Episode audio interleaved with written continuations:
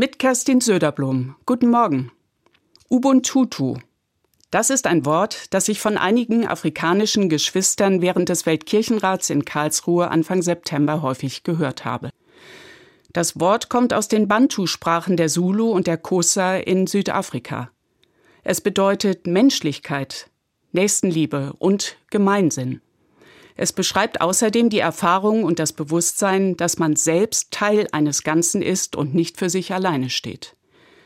Ich habe mich sofort daran erinnert, wann ich das Wort zum ersten Mal gehört habe. Es war 1996 in Kapstadt in Südafrika. Damals habe ich ein Auslandspraktikum am anglikanischen Bischofssitz in Kapstadt gemacht. Ich habe in der Zeit an einigen Feierlichkeiten zur Verabschiedung des damaligen Erzbischofs Desmond Tutu teilgenommen. Dabei habe ich bewegende Gottesdienste und Empfänge erlebt, die ihm zu Ehren gefeiert wurden.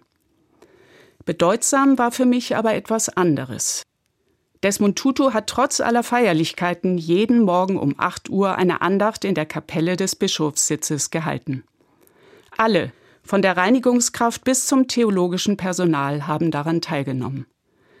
Nach der Andacht gab es Tee und Zeit zum Reden. Jeder und jede konnte sagen, wie es gerade ging und was wichtig war für den Tag. Auch ich habe mich daran beteiligt und Desmond Tutu hat mir genauso aufmerksam zugehört wie allen anderen auch. Ubuntu hat mir meine Mentorin später erklärt. Der ganze Bischofshof ist eine eingeschworene Gemeinschaft. Egal welche Position und Aufgabe man hat, alle ziehen an einem Strang, sonst funktioniert es nicht. Desmond Tutu hat aber nicht nur am Bischofshof nach diesem Prinzip gelebt. Gemeinsam mit Nelson Mandela ist er zum Symbol und Sprachrohr gegen Rassismus und Menschenhass in Südafrika geworden.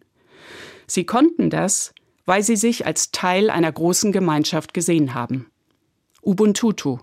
Sie waren davon überzeugt, dass Menschen nur dann friedlich und in Würde leben können, wenn alle Mitglieder respektvoll und gleichberechtigt behandelt werden.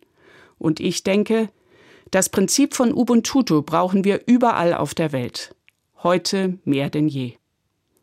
Kerstin Söderblom, Mainz, Evangelische Kirche.